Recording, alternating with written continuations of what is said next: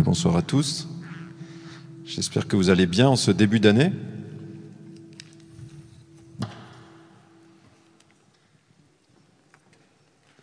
Il y a deux choses que nous faisons souvent en quand l'année commence, c'est de vis-à-vis des autres, souvent on leur donne, souhaite des vœux, comme on a fait tout à l'heure avec quelques-uns. On, se souhaite euh, nos meilleurs vœux, c'est-à-dire qu'on se souhaite un peu le, le, meilleur, des bonnes choses et même euh, des choses plus grandes, on pourrait dire. Et puis pour soi-même, parfois, il arrive qu'on prenne une résolution ou des bonnes résolutions. Je trouve ça intéressant de repérer que c'est ces deux choses qu'on fait quand une nouvelle année commence, c'est-à-dire que le temps passe dans nos vies, il y a une nouvelle année qui commence, et quand quelque chose de nouveau commence, en nous, il y a un double réflexe, c'est de demander plus.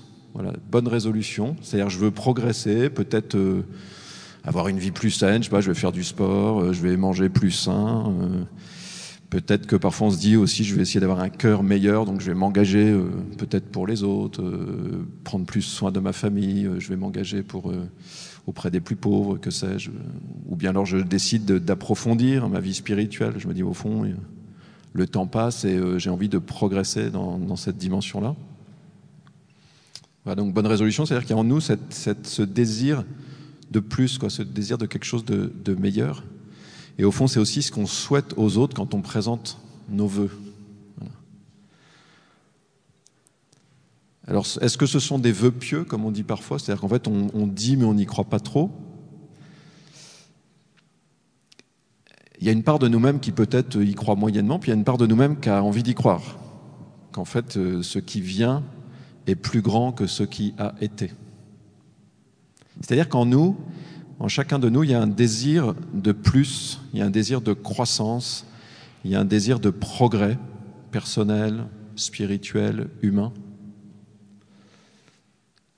Et ma question que je voudrais méditer avec vous ce soir, c'est est-ce que, ce, est-ce que cette soif de croissance, est-ce que cette soif un peu insatiable, puisque c'est chaque année qu'on veut plus, est-ce que cette soif d'infini, on pourrait dire, qui est en nous, est-ce que c'est une illusion, est-ce que c'est un mirage?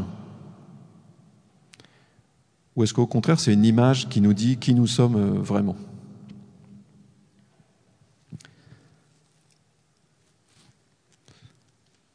Cette idée, de, enfin, cette idée ou cette, perception dans notre cœur d'un dynamisme de progrès, c'est quelque chose qui a été repéré en dehors de la tradition euh, judéo-chrétienne euh, aussi. Vous voyez, quand on regarde les philosophes ou les sages de l'Antiquité, notamment les philosophes grecs, il y a un des mots hein, sur lesquels ils se sont beaucoup centrés, c'est la question de la vertu le mot grec, je ne dis pas pour faire savant, mais c'est dynamisme, ça veut dire qu'il y a un dynamisme, il y a une croissance.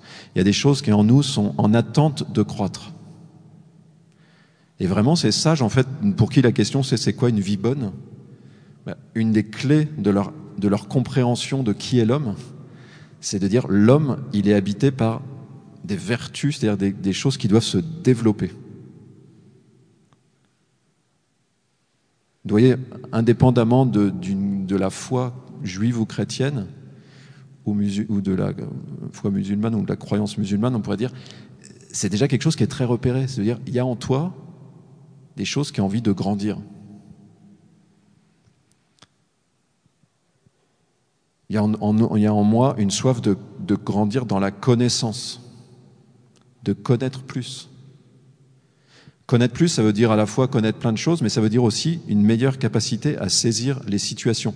les quatre grandes vertus qui sont discernées par les, anciens, on dire, parmi elles, il y a la vertu de prudence, c'est la première. Et la prudence, si on disait qu'est-ce que c'est, c'est une connaissance du réel, c'est-à-dire une capacité à connaître réellement le réel, indépendamment de mes projections subjectives et tout, c'est-à-dire de saisir les choses comme elles sont. Je ne sais pas jusqu'où ça vous motive, ce genre de connaissance, mais de se dire j'ai envie de progresser dans ma capacité à vraiment connaître le réel comme il est, et pas le film que je me fais intérieurement. Voilà. Désir de soif d'une croissance dans la connaissance du réel. Soif euh, d'une croissance, on pourrait dire aussi dans la, dans la capacité à faire le bien. C'est vraiment quelque chose qui est, très ancré en nous. Alors là, si je reviens encore aux, vertus anciennes, il y a la, vertu de, justice qui est vraiment très très liée à ça. C'est-à-dire, je voudrais pouvoir faire à chacun faire à chaque personne autour de moi ce que j'ai à lui faire de bon, ce que je dois lui faire de bon. Donc à mes parents, ben, les aimer comme un bon fils ou comme une bonne fille. Euh, à mes collègues de bureau, ben, avoir des relations justes et bonnes avec eux, etc. cette soif de justice, faire ce qui est bon pour ceux qui sont autour de moi. La troisième vertu, c'est celle de force. là aussi, dans la capacité à faire le bien, je vais avoir la capacité à faire le bien même quand ça demande un effort. On a tous parfois envie de ça, de dire une capacité à, à pas simplement vouloir et ne pas faire, mais à vouloir et faire. Désir de croissance, voilà. Il y a ce désir de, de, croissance qui est en nous, de faire du bien, désir d'aimer, on pourrait le dire de manière encore plus simple, hein, le désir d'aimer les autres. Et puis, je dirais, peut-être la soif la plus fondamentale qui est en chacun de nous, c'est la soif d'être aimé soif d'être aimé. Alors chez un petit bébé, hier j'étais chez des amis, euh, ils ont un petit bébé, le, petit bébé c'est une éponge à amour, quoi. Le, petit bébé il est comme ça. Alors le, père de famille il me racontait qu'il allait de temps en temps au bébé nageur à la piscine, alors il est dans et puis il dit bon, en fait il y, a de, la musique, on est euh, des parents, chacun avec son enfant, puis on se balade comme ça, et puis l'enfant il, il, rit, il, accueille, il réceptionne, voilà. Dans un bain d'amour, quoi. Voilà. Il y a ça en nous, ce désir d'être aimé, chacun de nous. Peut-être qu'à l'âge de l'adolescence, ce qui émerge parfois un peu plus, c'est le désir un peu, il y a la découverte d'amitié, quoi, qu'en fait qu'on est fait pour euh, partager des choses profondes avec des amis, et puis avoir un peu des, une aspiration à des grandes amitiés à l'âge de l'adolescence. Peut-être qu'à l'étape un petit peu après, un certain nombre d'entre nous, euh, peut-être un désir assez fort qui est présent, c'est le désir de, de rencontrer l'âme sœur, c'est-à-dire de, vivre un amour avec une personne, un amour euh, total, un amour d'être aimé de manière exclusive et définitive. Alors parfois il y a un petit truc en nous qui nous dit non mais ça c'est pour euh, c'est impossible, mais il y a quand même souvent une voix en nous qui nous dit euh, mais c'est quand même ça dans ton rêve.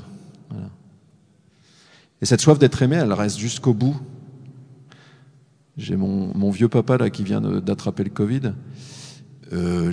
Il, devrait, passer à travers, mais enfin, il s'est vu mourir là. Et c'était, euh, puis en plus, il fait une espèce de dépression du coup en même temps. Mais sur son lit d'hôpital, donc il me dit, y a, ils étaient six médecins l'autre jour devant mon lit, etc. Et puis il me dit, ils étaient là à dire, essayer de me traiter de machin truc. Euh.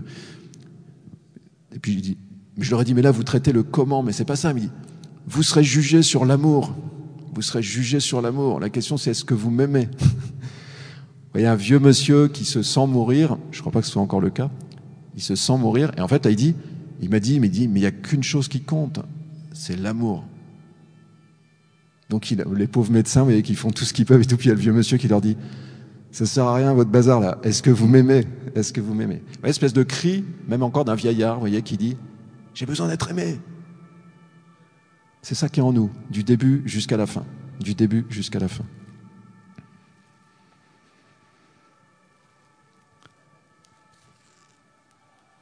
La question, vous voyez, en, creusant euh, ce, désir qui est en nous, il y a un autre truc qui me frappe. Moi, c'est en ce moment, dans les, je, suis prêtre, comme vous savez ou, pas.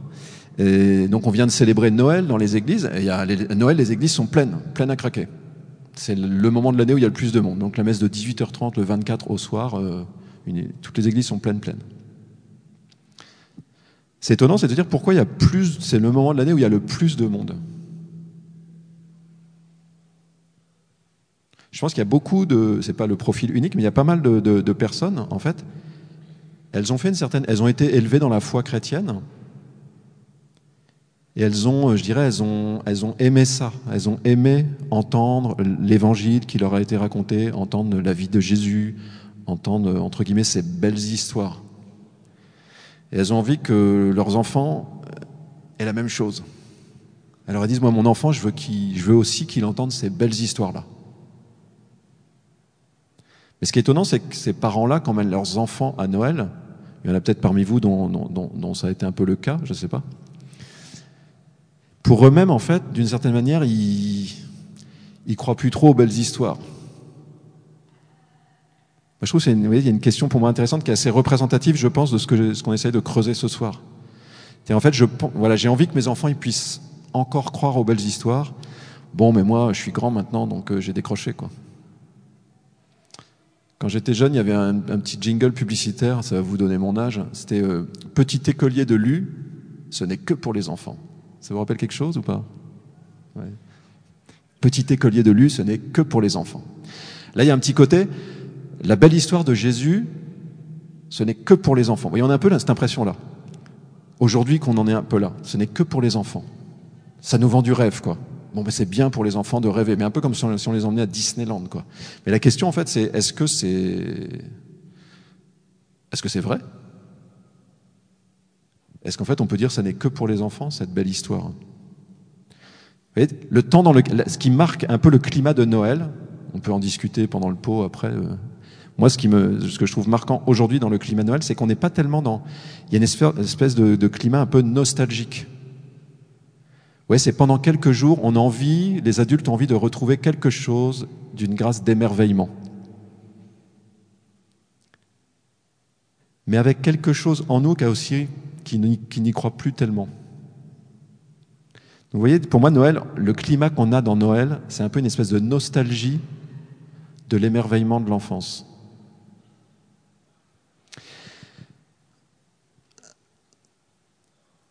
Est-ce que c'est juste? Est-ce que c'est bon que l'émerveillement soit neutralisé par la nostalgie? Jésus, en tout cas, résiste à cette nostalgie qui peut s'installer dans nos cœurs à mesure que nous grandissons. Et Jésus, à cette phrase, il nous dit, si vous ne devenez pas comme des petits enfants, vous n'entrerez pas dans le royaume des cieux.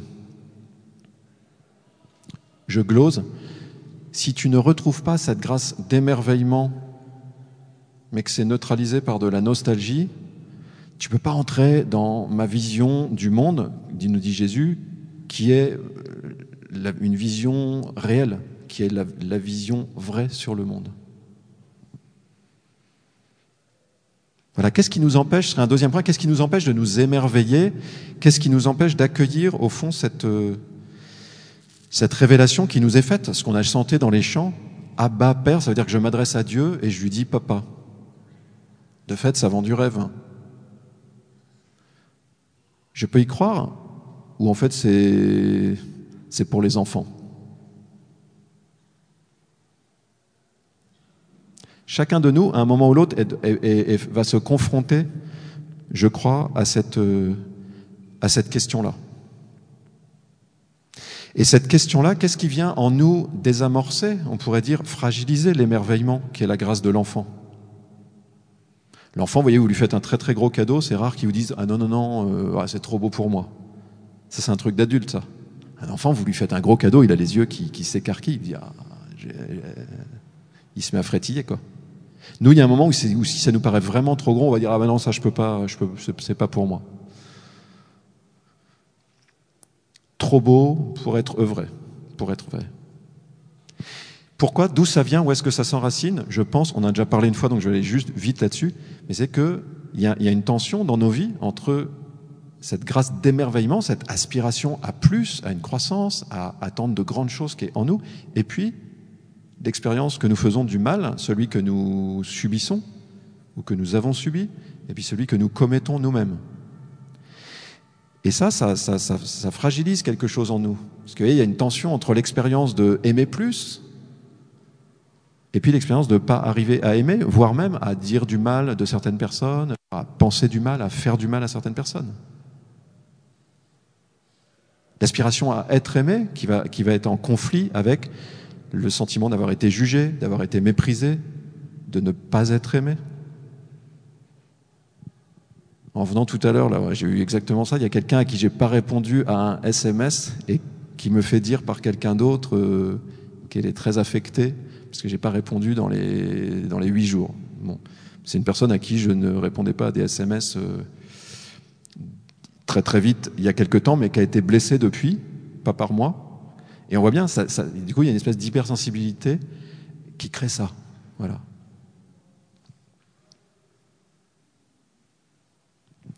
Alors cette expérience du mal qui est dans nos vies, à chacun de manière plus ou moins prégnante, elle conduit souvent à une forme de, de déception.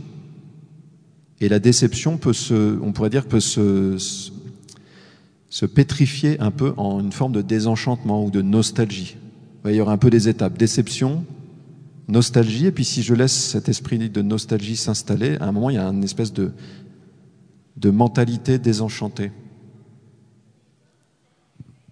Vous voyez, si on regarde à l'autre bout de la tradition philosophique, vous voyez, vous avez Aristote à la naissance un peu de, la, tradition philosophique européenne qui nous dit mais tu as un dynamisme en toi, la vertu qui t'appelle, tu as un appel à, à l'infini d'une certaine manière. Et puis à l'autre bout, vous avez euh, Nietzsche, je suis pas spécialiste de Nietzsche, mais enfin j'ai lu un petit peu, et Nietzsche il dit non, non, non, non, non.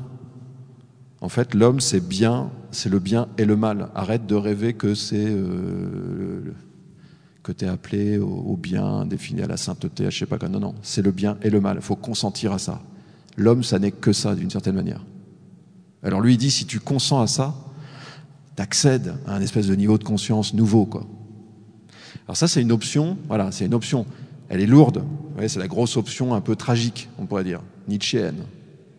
De dire, j'arrête de rêver avec les enfants de, des belles histoires de Noël.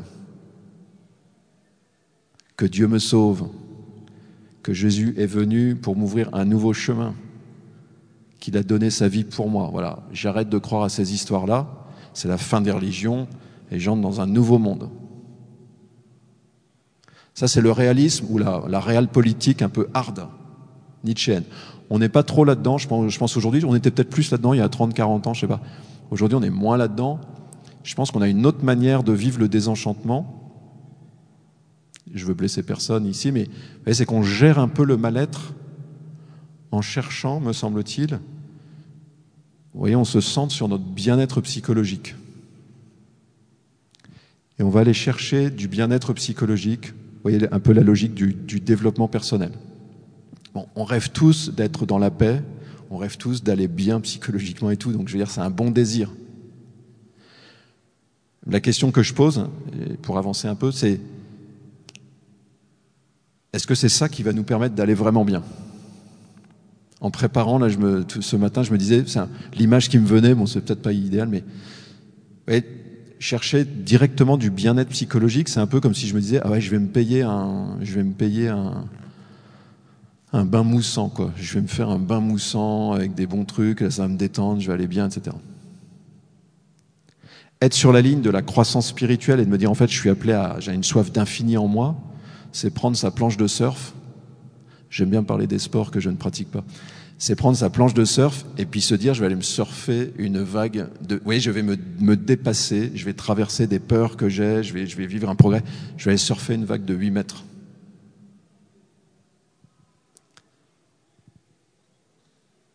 Qui est-ce qui va le mieux? Celui qui sort d'un bain moussant ou celui qui rentre d'avoir surfé une vague de 8 mètres? Même s'il s'est planté. C'est la question un peu que je poserais, vous voyez, c'est de dire, en fait, si nous visons strictement ce bien-être psychologique, le, risque c'est que nous le manquions en fait à un moment. C'est pas ça. Si ce que je j'essaie de méditer ce soir est vrai, c'est-à-dire si nous sommes vraiment faits pour vivre un dépassement incessant, ce que nous faisons instinctivement en nous souhaitant meilleurs vœux,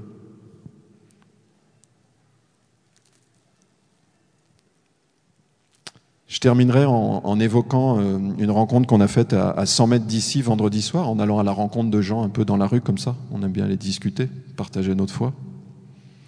Puis il y avait un jeune, on va l'appeler Samir pour pas donner son prénom,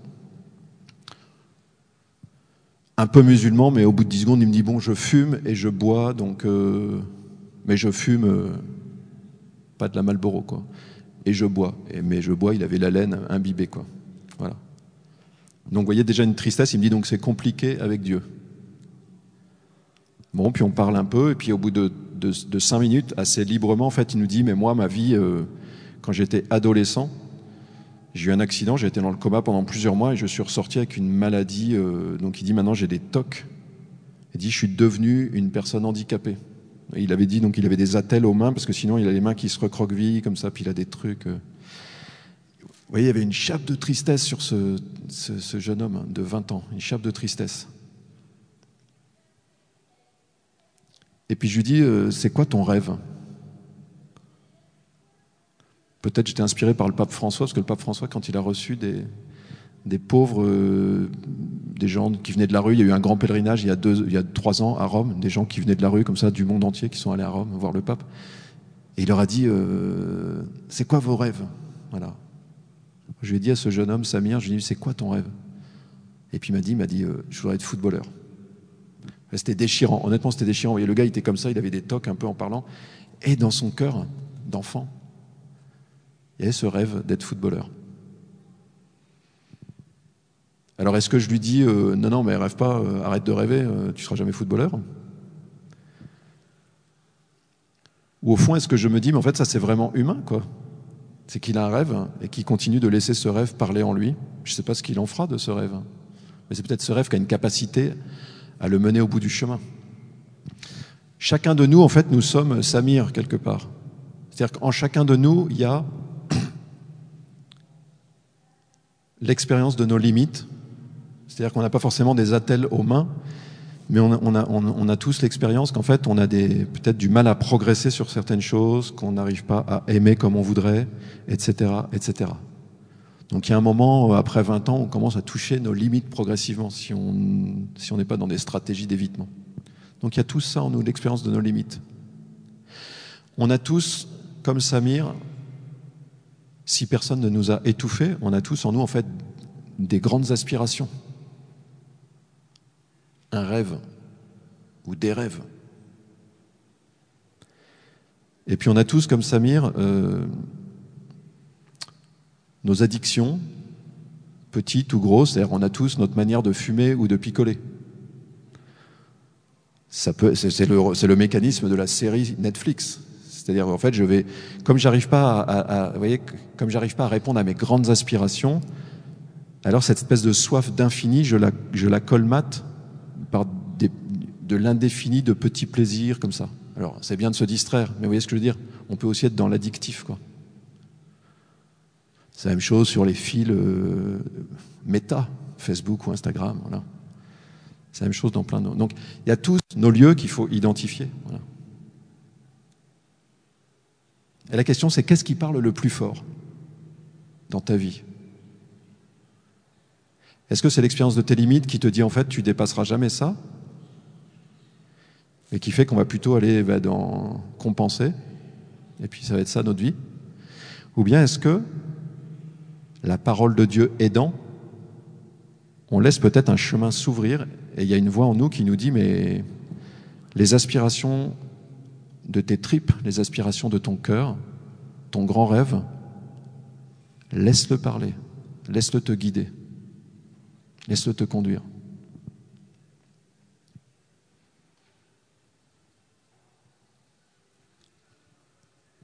Et la vérité de qui est Dieu, nous pousse à écouter cette voix-là. C'est-à-dire si Dieu est ton créateur, ce qu'il te dit dans la Bible, à travers sa parole, euh, c'est ça qui doit parler plus fort que ces voix intérieures qui te disent que ta vie n'est que ça. Dieu te connaît mieux que toi-même.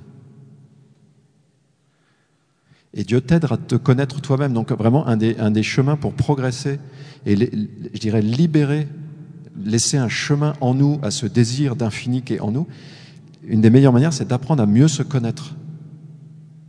Identifier l'expérience que j'ai faite du mal, identifier mes lieux de compensation, identifier et laisser émerger mes désirs profonds.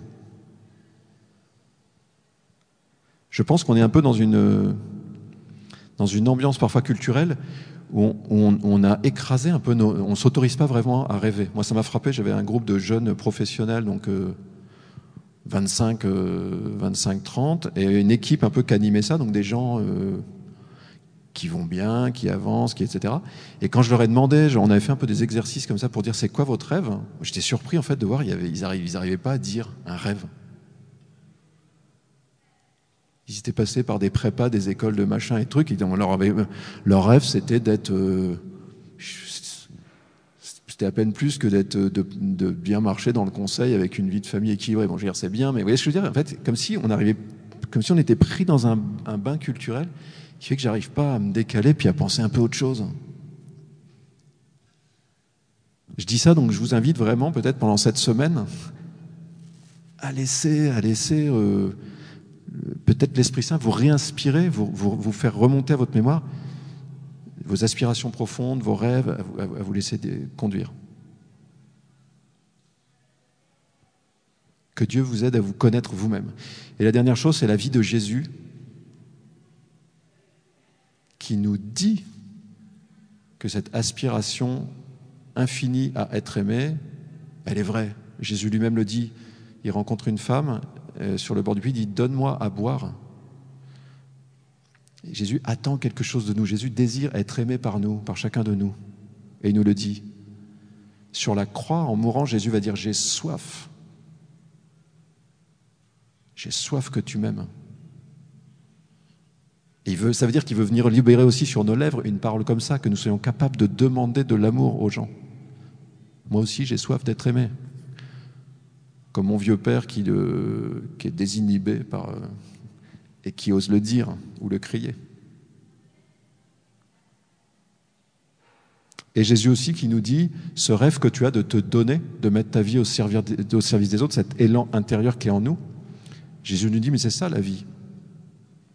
Juste avant de mourir, il va dire à ceux qui l'ont suivi, il n'y a pas de plus grand amour que de donner sa vie pour ses amis. Il n'y a pas de plus grand amour et nous sommes faits pour ça.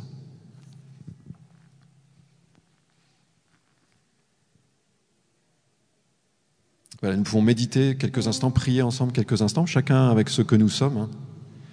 Sentez-vous libre.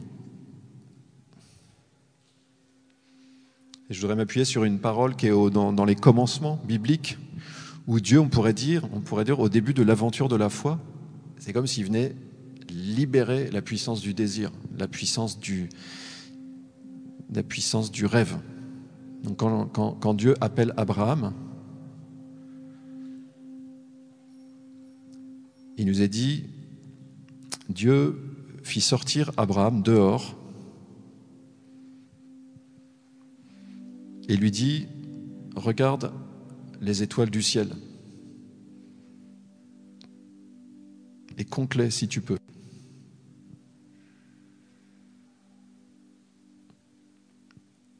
Ainsi sera ta descendance.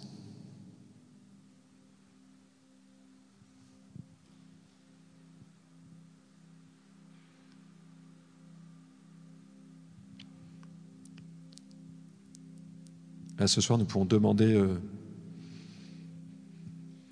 chacun à Dieu de nous faire sortir de peut-être de la petite tente un peu étroite où nous avons été enfermés culturellement dans notre société de consommation qui, qui formate notre désir, qui le recroqueville qui le rétrécit.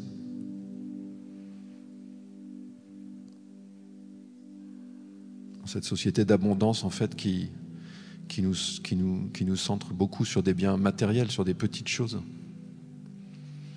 Voilà, Dieu passe et il nous fait sortir de l'étroitesse de cette tente.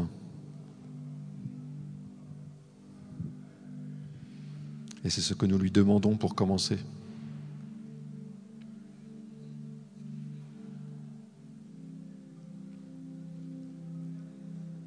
Seigneur, je veux, je veux sortir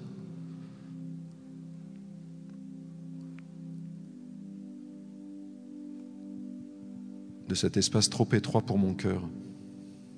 Fais-moi sortir, conduis-moi.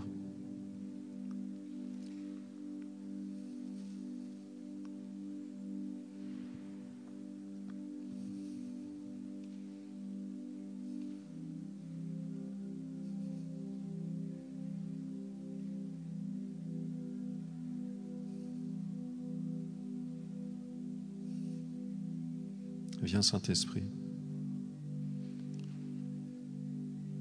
Viens nous faire lever, viens nous, viens nous mettre en mouvement.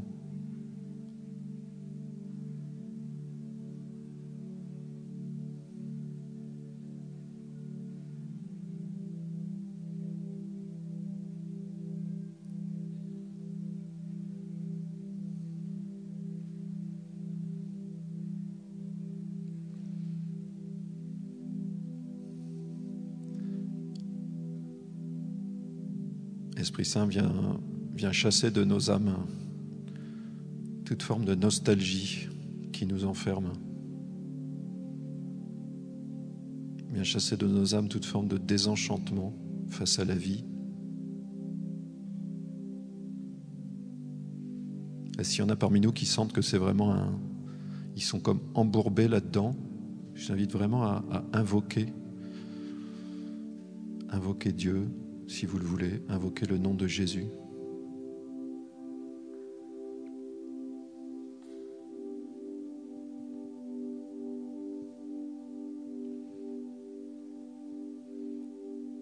Jésus, sors-nous de ce désenchantement, sors-moi de ce désenchantement.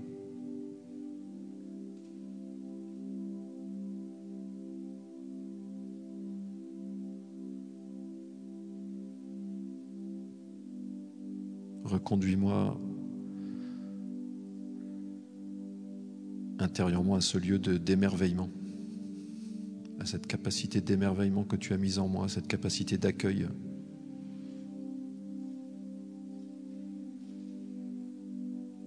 Dieu dit à Abraham, regarde les étoiles du ciel.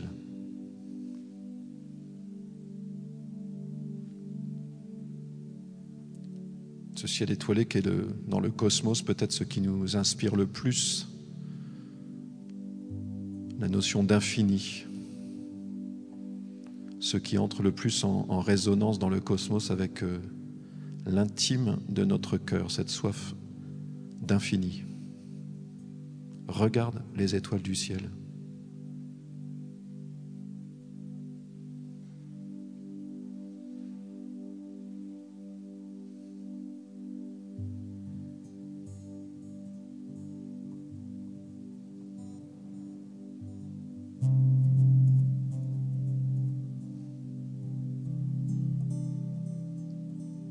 Si tu peux.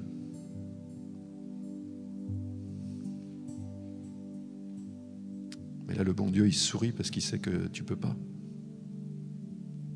C'est tellement grand.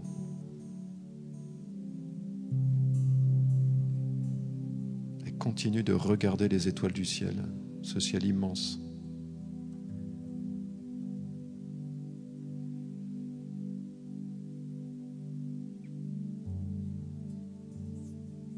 D'accueillir cette parole euh,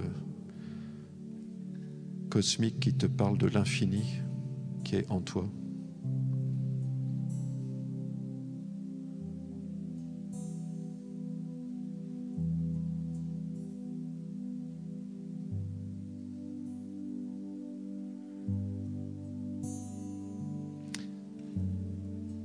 Ainsi sera ta descendance.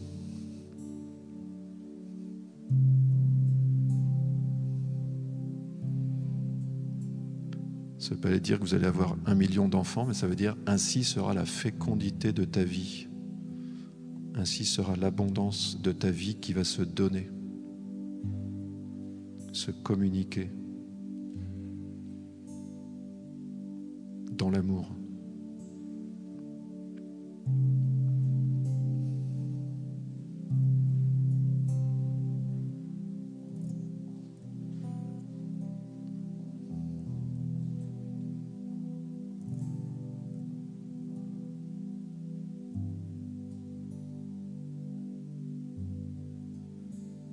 Seigneur, je veux laisser monter en moi ce désir infini d'aimer, de vivre, d'être aimé.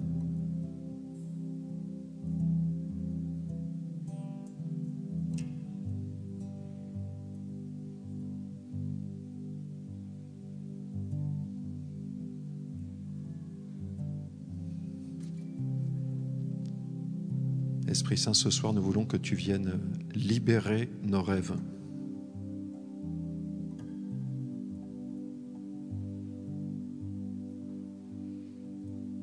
Peut-être nos vieux rêves d'enfants, peut-être des rêves plus récents, peut-être des rêves nouveaux.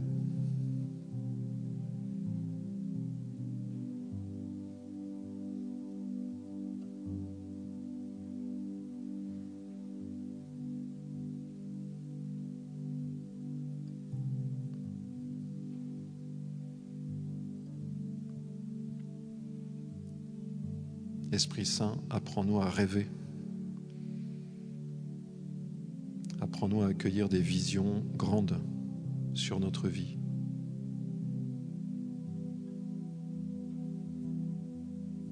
Esprit Saint, je te demande vraiment de nous, de nous parler maintenant.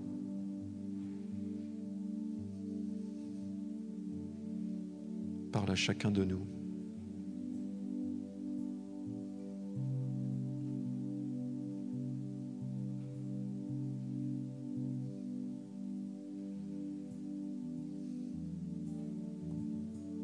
Si vous avez un souvenir qui vous vient, si vous avez une image qui vous vient, un mot qui vous vient, laissez venir. Laissez-vous conduire. Centrez-vous sur ce que vous voyez, ce que vous entendez.